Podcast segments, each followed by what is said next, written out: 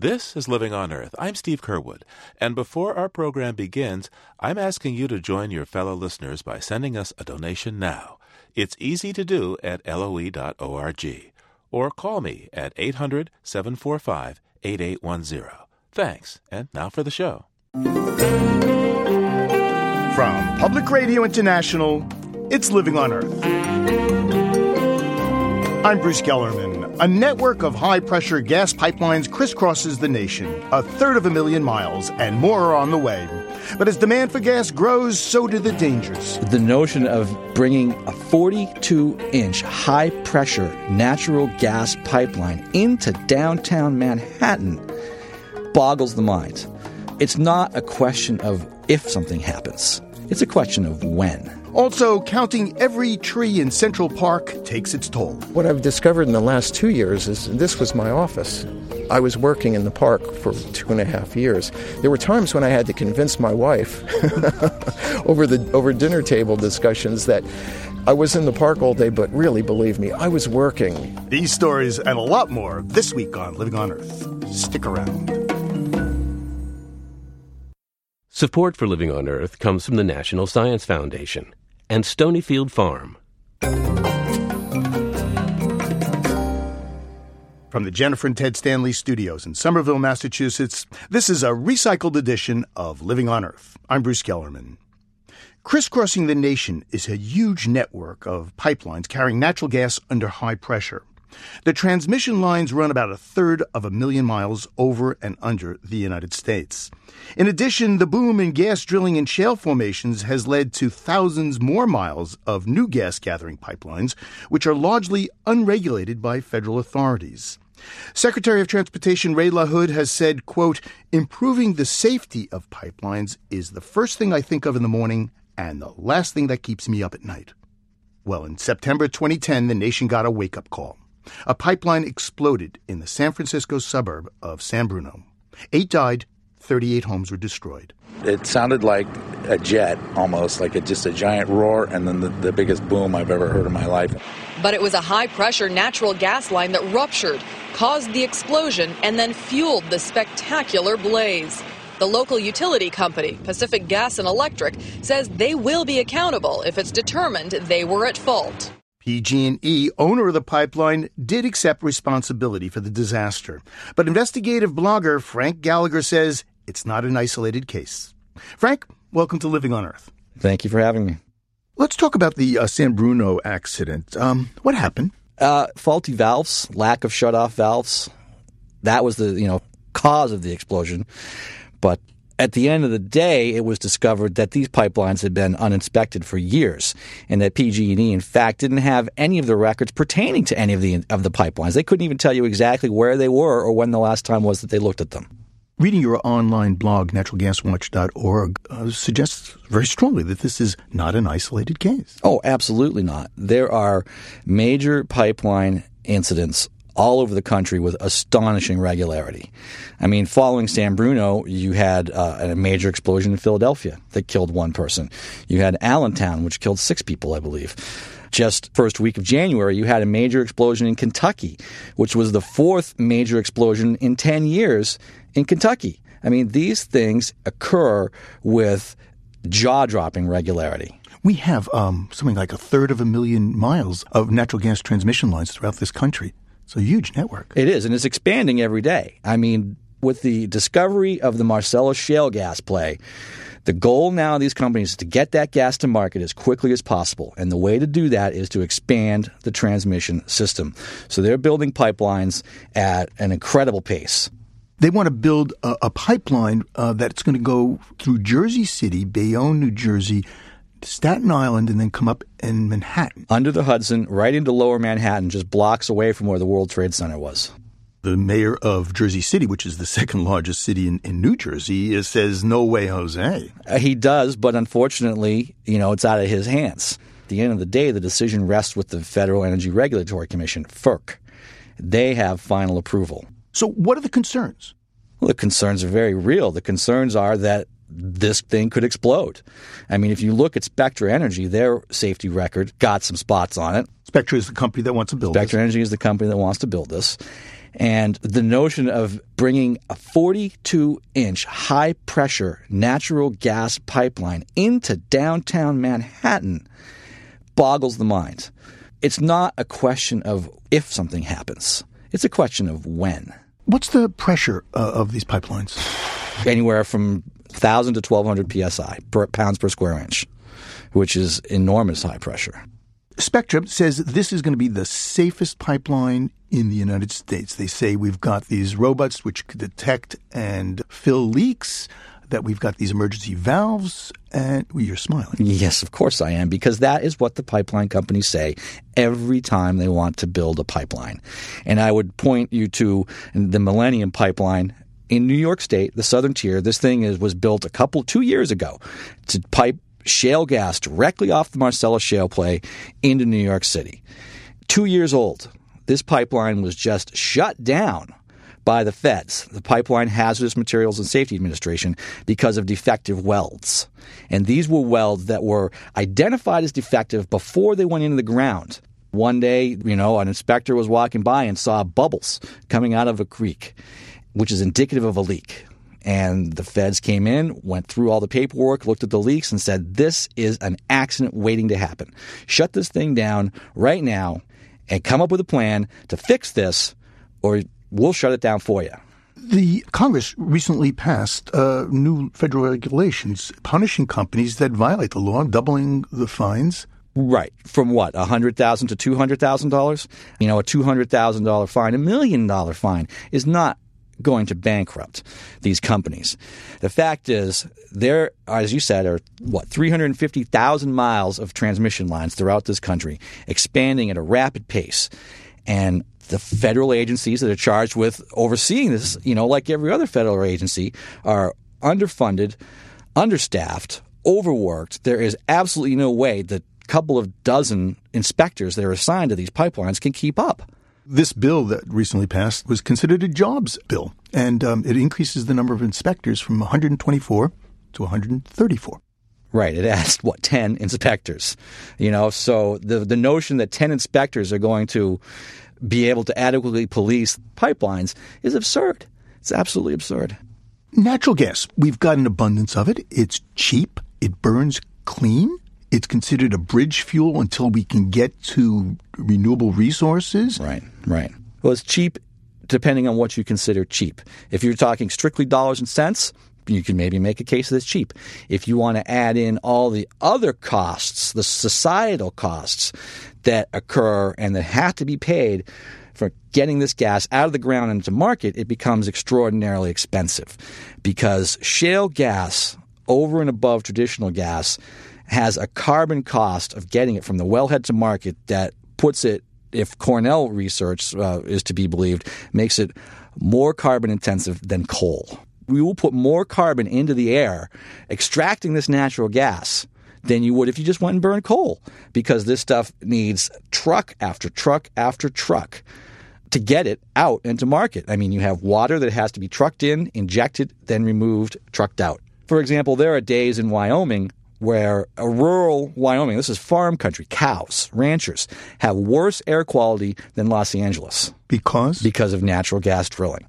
Natural gas is methane. Methane Absolutely. is a very powerful greenhouse gas. It's a, if depending on who you talk to, it's anywhere from 20 to 30 times more damaging than carbon dioxide to the atmosphere. And they're venting the stuff off freely. You know, if you consider all those costs, then suddenly natural gas becomes not so cheap. Frank Gallagher's investigative blog is called naturalgaswatch.org. Frank Gallagher, thank you very much for coming in. My pleasure.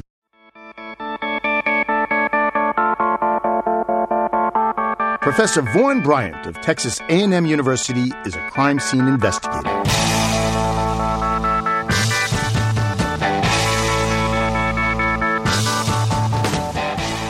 When it comes to analyzing the not so sweet side of life, they don't get any nittier or grittier than Professor Bryant.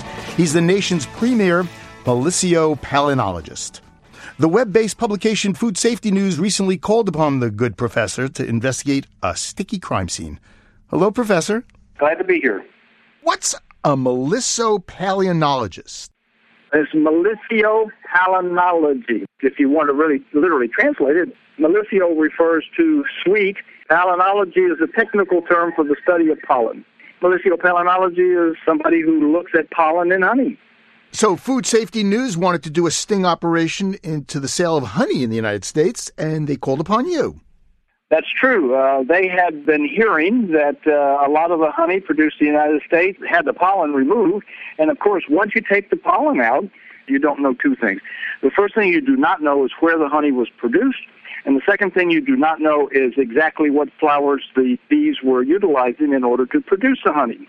And the reason Food Safety News was concerned about this was because China has been, uh, for a number of years, guilty of dumping honey on the international market and particularly in the United States.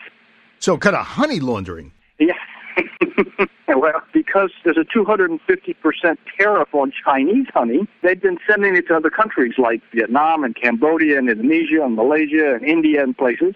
And then those countries were um, then exporting it to the United States and claiming that it was domestic honey from those countries. And so the American uh, Beekeeping Federation and the National Honey Board and others have consistently requested the uh, federal government to uh, enforce some kind of a truth in labeling. But the federal government has been dragging their feet for years, and um, most other countries in the world have truth in labeling. You cannot export anything to the EU unless you certify where the honey comes from and what is in the honey, or they won't allow you to import it. So, what does the USDA say about this?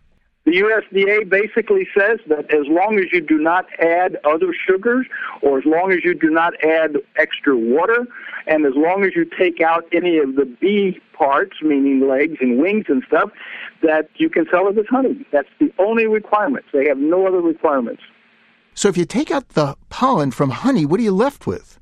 Well, if you take the pollen out, the only thing you've got sugar. So the the pollen is really the only nutrient material in in honey. I mean, the pollen does in fact contain amino acids. It contains starches. Uh, it also contains fats and vitamins and uh, various kinds of minerals.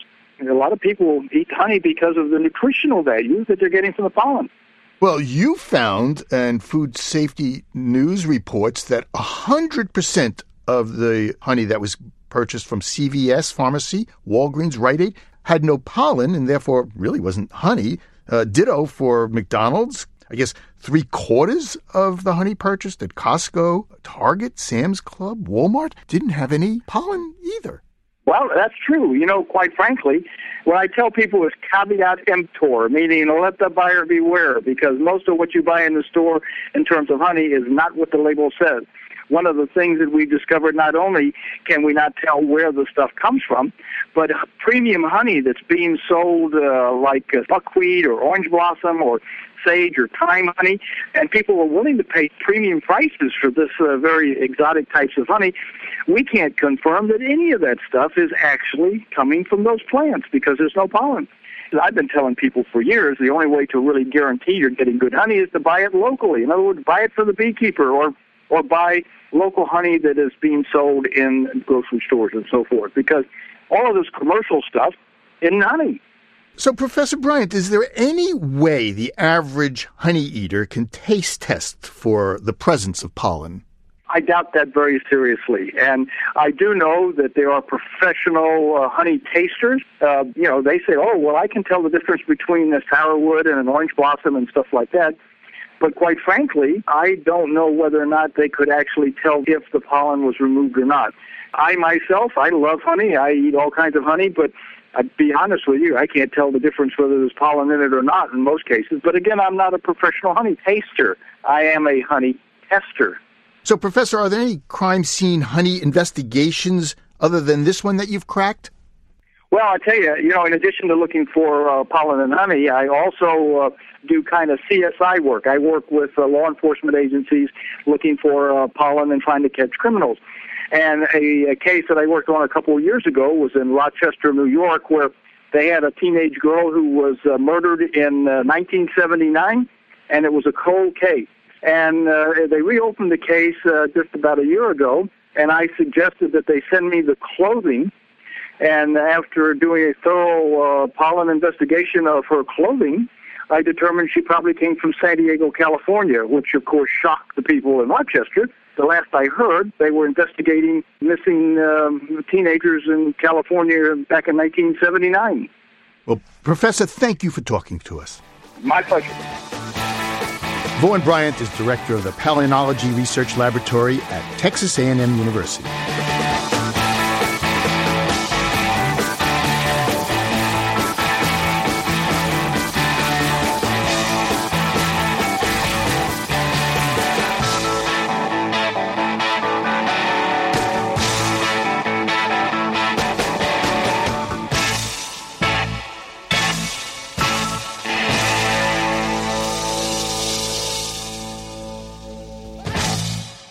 Just ahead, documenting the twists and turns of the nation's first offshore wind project.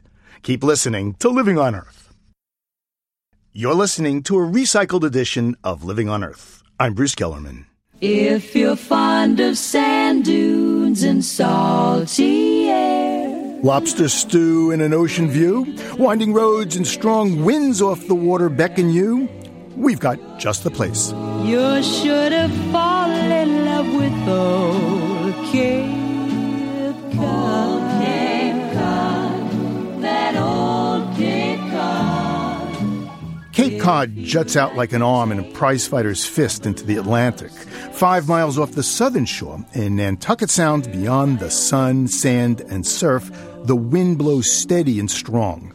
For 10 years, this vacation haven has been the scene of a knockdown, drag out fight over siting the nation's first offshore wind farm. The Cape Wind Project, as it's called, has come out the winner, having received all the necessary state and federal approvals. And the decade long battle is now chronicled in the new documentary, Cape Spin An American Power Struggle. Robbie Gemmel is producer and director of Cape Spin. I actually started following the story in 2001 when I was in college. I was absolutely mesmerized that it has carried on this long and is still thriving more than ever. Well, why? What is it about this project that so divides people? I would say the scale of it and asking a community that has many generations on the Cape and Islands to embrace such a large scale industrial project when for the most part, despite all the development that has happened on the Cape, these communities have really gone out of their way to preserve the natural beauty and also the history of the Cape and Islands. When they were originally proposing this way back when, it was something like 170 towers and turbines, right? Correct. It was 170, and then shortly thereafter, they downsized it to 130 turbines. Still takes up a lot of water.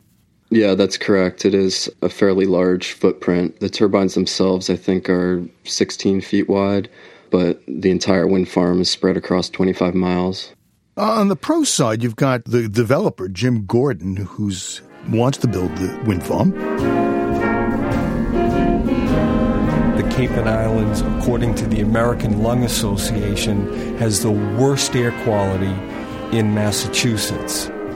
So we thought that by developing a major wind power project, we could supply 75% of the Cape and Islands electricity with zero pollutant emissions, zero water consumption, and zero waste discharge. On the other side, you've got the Alliance to Preserve Nantucket Sound, which was first financed by Bill Koch, who's the fossil fuel energy billionaire. I don't think you had any access, or at least you didn't do any interviews with Bill Koch. Yeah, that's correct. Um, it's a rather interesting scenario to have a fossil fuel billionaire as the chairman of a environmental group fighting to protect a natural resource. Bill Koch has been completely unresponsive to doing an interview or talking to us in any capacity. I must say, the proponents of the wind farm really welcomed us with open arms and were eager to jump in front of our cameras. The opposition was much more challenging to navigate. But eventually, they definitely let us in and trusted that we were doing an objective documentary. This project has really created some very strange bedfellows. You've got Senator Ted Kennedy from Massachusetts, who opposes it. The interests of uh, our state have been basically submerged for a special interest developer. We're going to find out that taxpayers are going to pay $800 million to this developer. They'll get money that they won't be able to count. And Senator Ted Stevens from Alaska, he opposed it. Senator Kennedy was clearly the preeminent senator fighting Alaskan uh, oil drilling, which Ted Stevens had been wanting to push through for a decade. So for them to become buddies in this fight was quite bizarre, but it was obvious why and how they were doing it because the Alaskan senators were working on Coast Guard legislation, which was very convenient to try to slip riders into to kill the wind farm there's a part of the film where you've got one of the lobbyists who's working uh, to support the project, and he talks about, well, NIMBY, not in my backyard.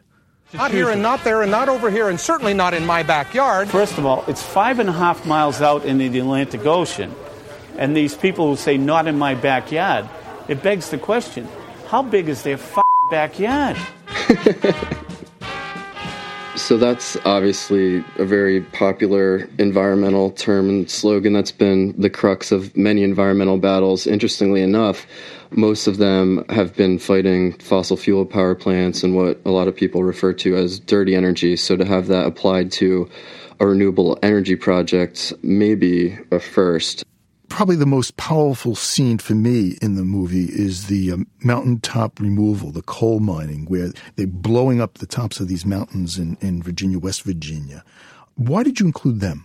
Well, for one, I mean, I think it's really important for people to keep in mind where our energy comes from when we turn on the light switch. But it wasn't even a stretch to include that because those people were coming to the hearings on the Capes begging people to understand what they're going through, and they were obviously supporting the wind farm.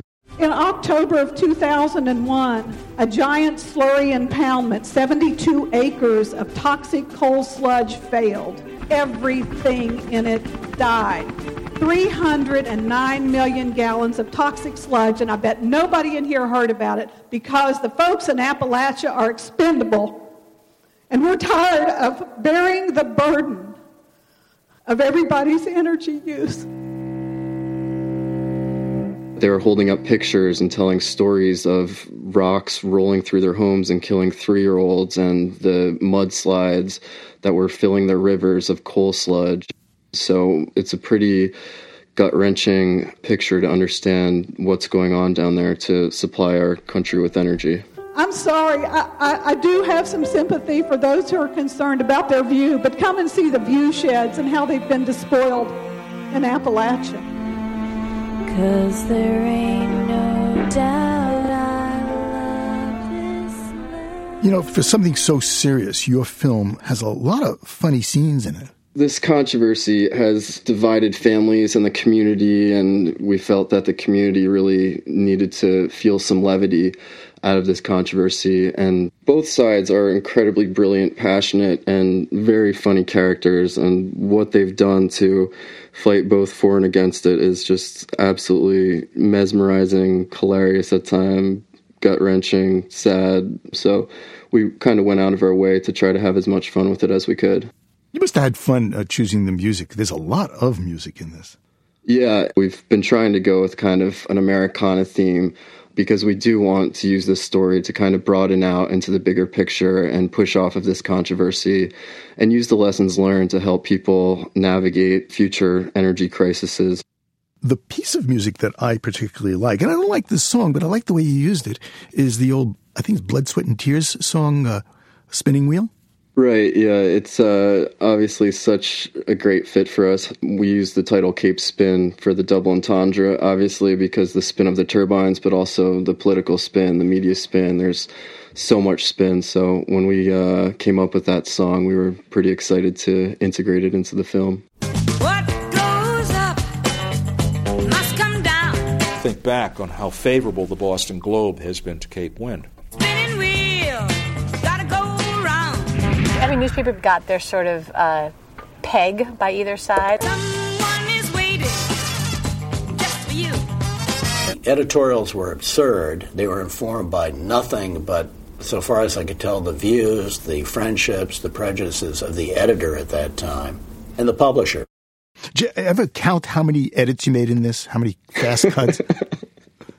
Uh, we have over 550 hours of footage that we've been whittling down to 90 minutes for the past two and a half years, so it's been quite a beast. And you use it to basically kind of put the politics in juxtaposition. It keeps on going back and forth, back and forth, back and forth.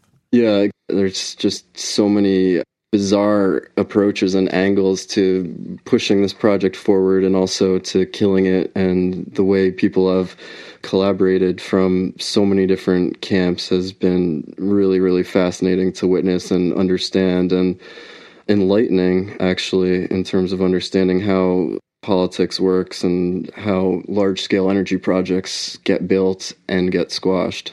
When you were making this film did you find yourself at one point saying, hey, yeah, I really support the project, and then turning around saying, oh, I really am against the project? Oh, constantly. My main arc was um, I first learned about the project when I was a sophomore in college, and then I followed it for several years when I was pitching it to many different companies.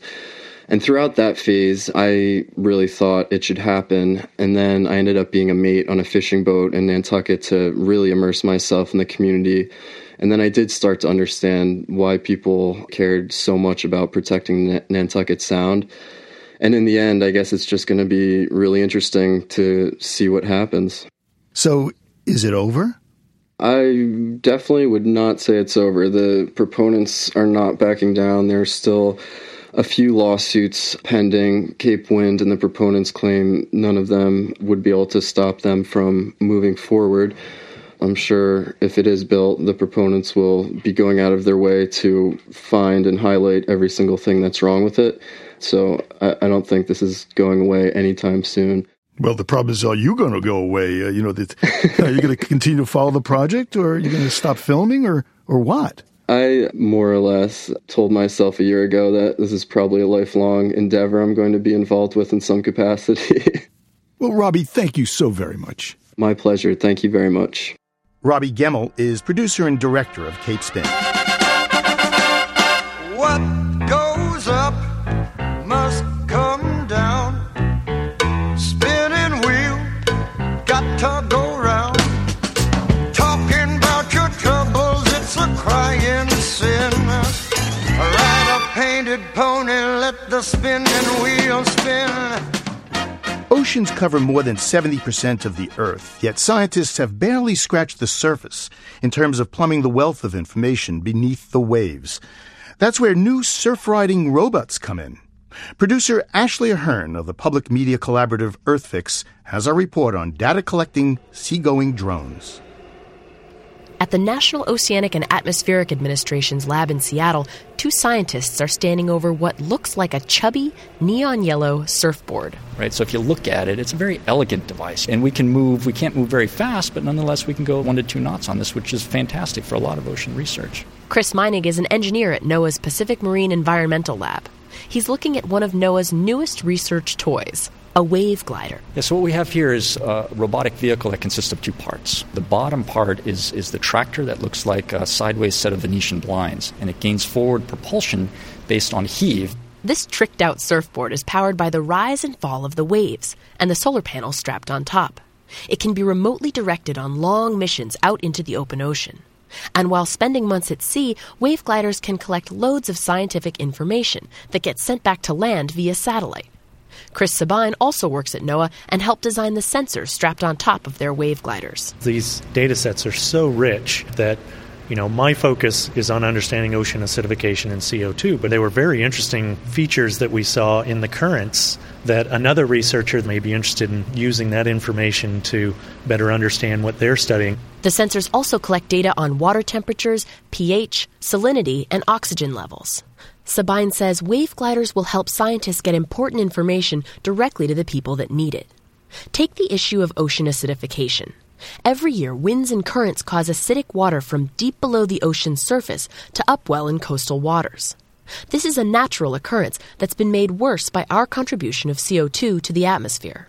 And it's bad news if you're a shellfish farmer larval shellfish can't form their shells in more acidic water. And in recent years, farmers have lost thousands of dollars when whole batches of baby shellfish die during acidic upwellings.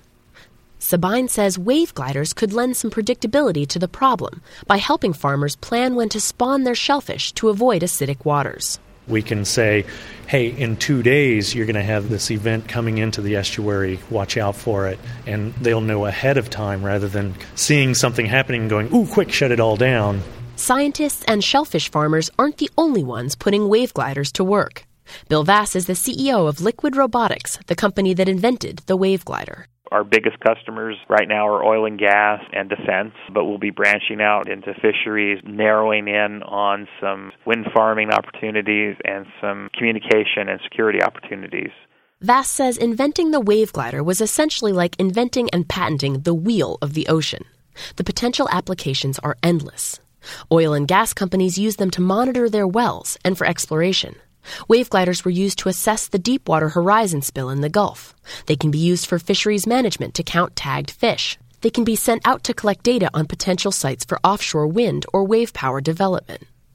And they can also be rigged up with acoustic monitoring devices, which has made them an easy sell to the Navy and intelligence agencies. We can't really talk a lot about what the intelligence agencies use the wave gliders for, but you can use your imagination.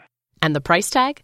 A bottom of the line model will run you about $200,000. You could drop 500 grand for a really tricked out one, yeah. Can I request a color? Yeah, yeah. So they come in blue, gray, white, and as scuba divers we refer to as bite me yellow, which is that very bright, high visibility yellow that they paint scuba tanks with. And yes, they have had one shark attack. It was towing a 30 meter acoustic array. It was doing marine mammal study, and the acoustic array was wrapped around its fins, which was making it swim much slower than normal. So we picked it up, and it had big shark bites in its fins. So the shark had obviously grabbed it and shook it, and then got the array tangled around the fins. The company has raised $40 million in investment money and sells close to 200 gliders a year. There are other companies designing seagoing robots, but they're mainly used for underwater work and lack the ability to network with other gliders to exchange information. I'm Ashley Ahearn in Seattle. Our story on wave gliders comes to us by way of the public media collaborative EarthFix.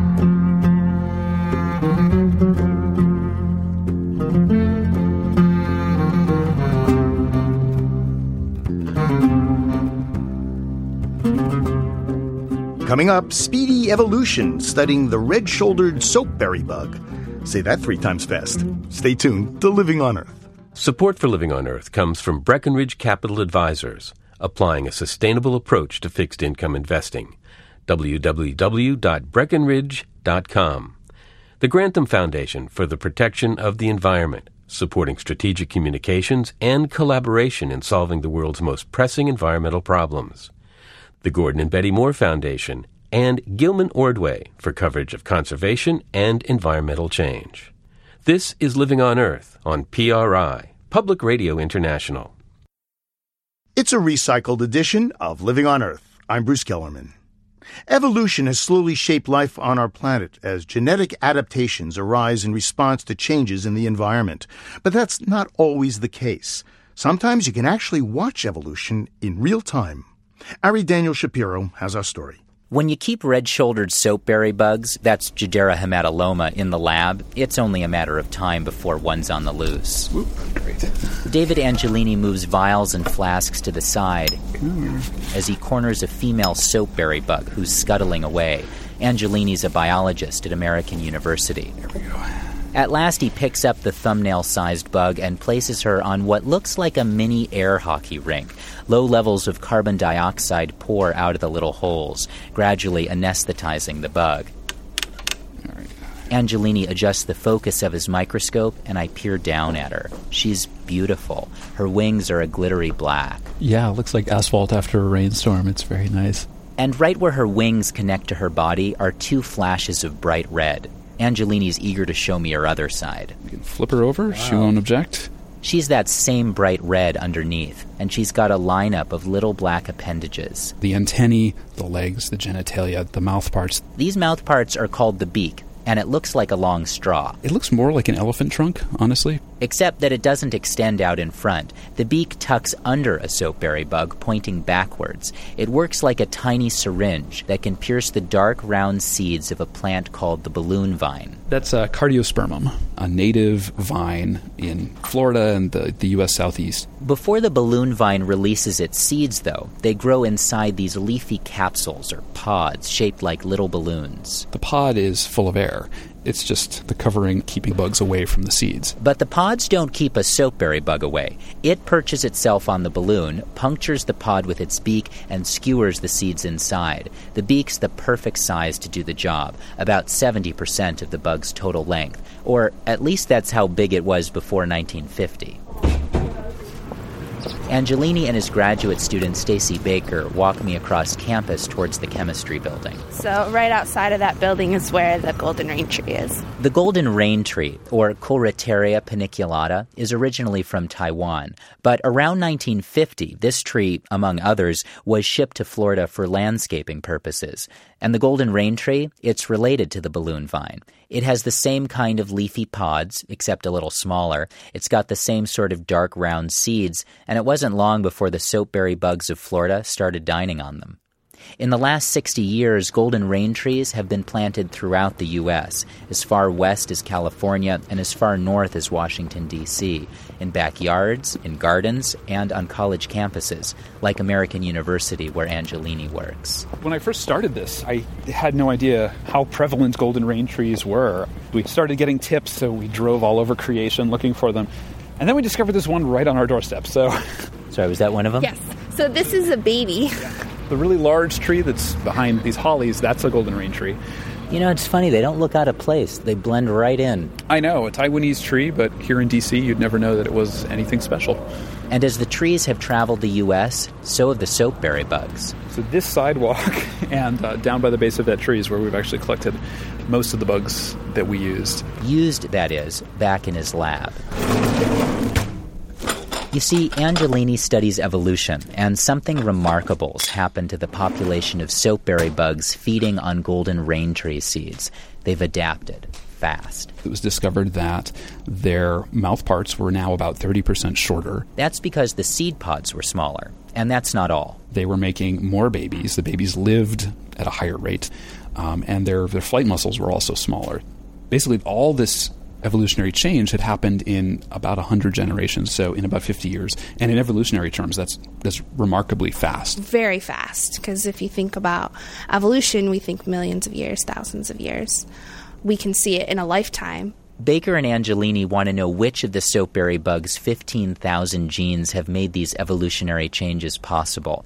But it's not just about this bug. I mean, it's easy to look around in the world and see biological diversity, and that arises through evolution. And what we really want to do is we want to be able to understand at a fundamental, at a genetic level, what is producing this diversity that we see. Darwin's theory of evolution relied on observing species that had already diverged from one another. But the soapberry bug is an example of evolution in action, in the wild, and inside the span of a single researcher's career. Angelini wants to know all the genetic differences between the new population of bugs on the golden rain tree and those still living on the balloon vine in Florida. That's the big dream. But until then, he and Stacy Baker will go on corralling hundreds of soapberry bugs. Got him. Oh. oh, lost him. For Living on Earth, I'm Ari Daniel Shapiro. Ari's story comes to us from the series One Species at a Time, which is produced by Atlantic Public Media with support from the Encyclopedia of Life. Learn more at our website, loe.org.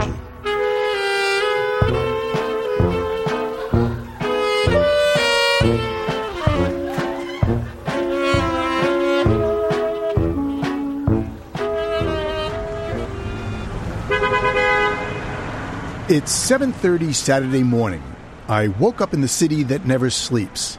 And here at the West 72nd Street entrance to New York Central Park, dogs tug on leashes and joggers yawn and stretch, getting ready to run. Take just a few steps into the park and the air quickly cools and the city quiets. Nearby a dogwood tree and next to it a tall lean man in khakis with a backpack and binoculars turned the wrong way around. He's using them as a microscope to study a leaf. My name is Ken Chaya, and I'm a New Yorker, and I'm a uh, graphic designer and an artist. I'm just a guy that really got interested in the park and its wildlife and its plant life, and I've been walking around the park as a birder for 20 years, and only in the last few years did I discover the world of trees. And how Ken Chaya and Ed Barnard spent the last two years surveying every square inch of Central Park's 843 acres, counting and mapping virtually every single tree of significant size. The result Central Park Entire, the definitive illustrated folding map. All 19,933 trees on this map represent real trees in the park. It's a, a work of uh, many, many hours and miles walking through the park and identifying trees and placing them precisely where they occur. So, uh, if I pull out your map, mm-hmm. I want you to find this tree. Okay, we're standing in Strawberry Fields. Strawberry Fields is this teardrop shape. Right off 72nd Street. And there's the Imagine Mosaic just across the path, and we're here and this is the American elm we're looking at right here. It's unbelievable that you've mapped every single tree. And the American elm has, has these lovely serpentine limbs that reach out and snake around. It's enormous. Oh, yes, it is. Here in Central Park, you will find the largest stand of American elms in the world, in the entire world, and that's on the mall. There's also the largest largest line of American elms on Fifth Avenue just outside the park, and that runs for nearly two and a half miles from 59th Street to 110th Street. Which is the length of the park. That's correct. Let's take a walk. People come here think this is what Manhattan really looked like before the city grew up, and it's not true. This area that we call Central Park was actually a desolate swamp. Then in 1857, landscape architect Frederick Law Olmsted and his partner Calvert Vaux won a design competition. And over the next 16 years, they transformed the swamp into Central Park. And what I discovered as, as, I, as I began to walk through the park and learn how to identify trees and learn how to appreciate them, I began to see Olmsted's vision. I began to see how he used trees the way an artist uses color and texture, and how he created walls, corners, curtains, all sorts of textures by the, his use of and his, his, his masterful planting of trees. This place that looks so natural is totally contrived. He designed every nook, cranny, rock, tree, blade of grass. It's the most natural looking, unnatural place probably on the planet. I was reading about Olmsted, and he would play tricks, optical illusions mm-hmm. with foliage and trees. He would put dark trees in the foreground and then the light colored trees in the background, and it would give the sense of depth. Yes.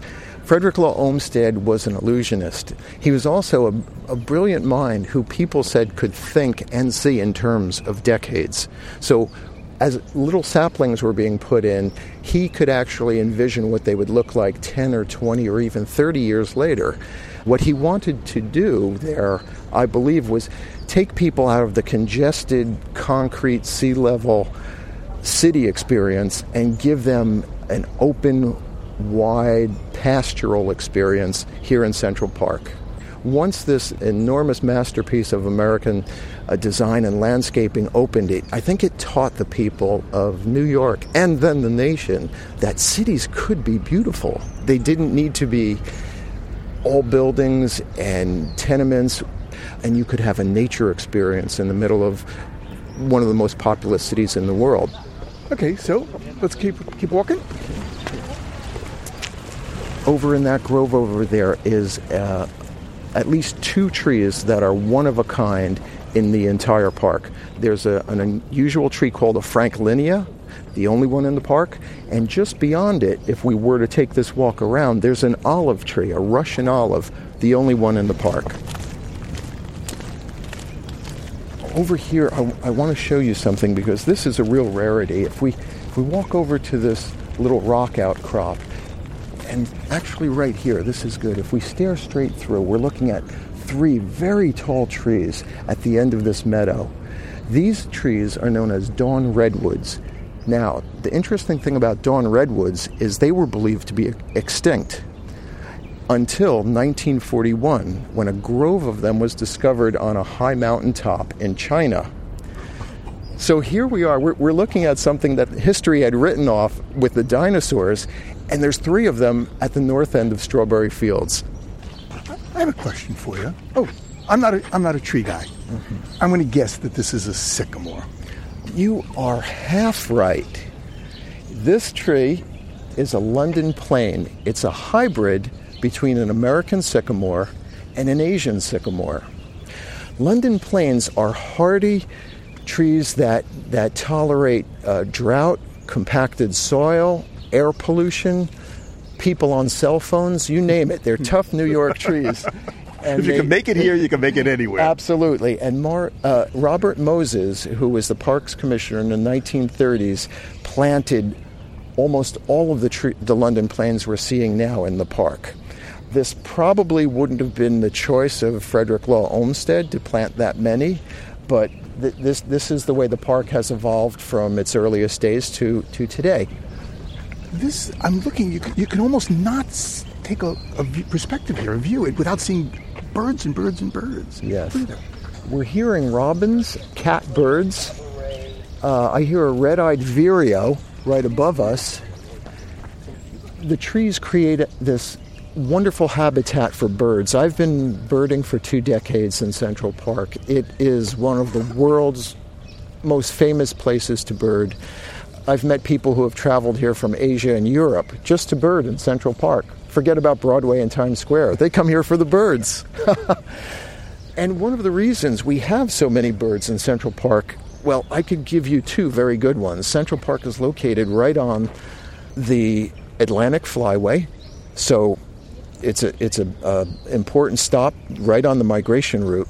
But two, the variety of trees that we have here that produce food for birds in all seasons, whether you eat insects or you eat seeds or you eat fruit or you eat sap or you eat insect larvae that's underneath the bark. There are trees here that provide all of that. It's an abundance of food source for birds in all four seasons, particularly during the migration in the fall and spring. It smells fantastic. It's amazing. It's like being in a in a, a flower shop or something. Well, I'm I'm so glad you mentioned that because uh, we have uh, wild roses here in front oh, of us. That? That's we, what that is. Yes, we, we also we also have, um, and these are all plantings, of course. We also have linden trees that are still in bloom that we're getting some some fragrance from, and when you realize that many of the flowers on the trees are only here for a short time. We have a very, very small window to enjoy the lovely colors and, and the aroma and it only happens once a year. And maybe we have 10 days, or maybe 12 or 14 days. Uh, it makes me think deeper thoughts about time and the environment and uh, decisions that I want to make about my life. How so? Well, I could I could decide to spend a good portion of my time in an office, and I've done that for 30 years. But what I've discovered in the last two years is this was my office. I was working in the park for two and a half years. There were times when I had to convince my wife over the over dinner table discussions that I was in the park all day, but really, believe me, I was working. And of course, she and my son Joan and Lucas both would sometimes roll their eyes and say, Well, there goes Dad talking about trees again, and he's been in the park all day again today. But now they're seeing with the map being out and orders coming in, and I'm grateful for that because I want to share my experience and what I've discovered and the appreciation I have for this wonderful place called Central Park with other people.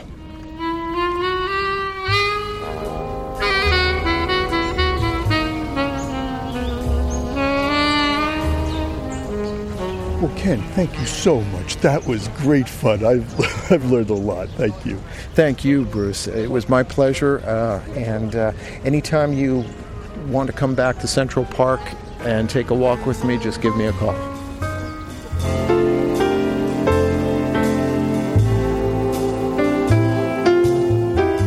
birder, tree lover, and graphic artist Ken Chaya. He and Ed Barnard created Central Park Entire, the definitive illustrated folding map. For photos of our trip around Central Park and a link for more information about the map, head to our website, loe.org.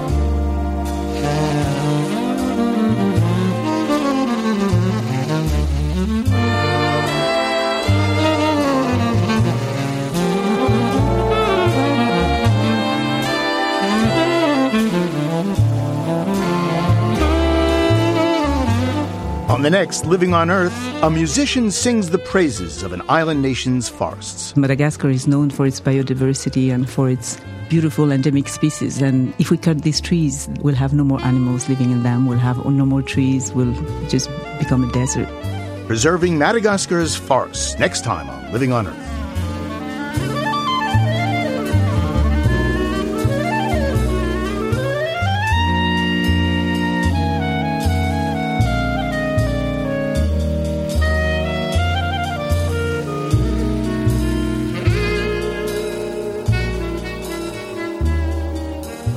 Our crew includes Bobby Bascomb, Eileen Bolinsky, Ingrid Lobet, Helen Palmer, Jessica Elise Kern, Ike Sriskandarajah, and Jeff Young, with help from Megan Miner, Gabriela Ramino, and Sammy Souza.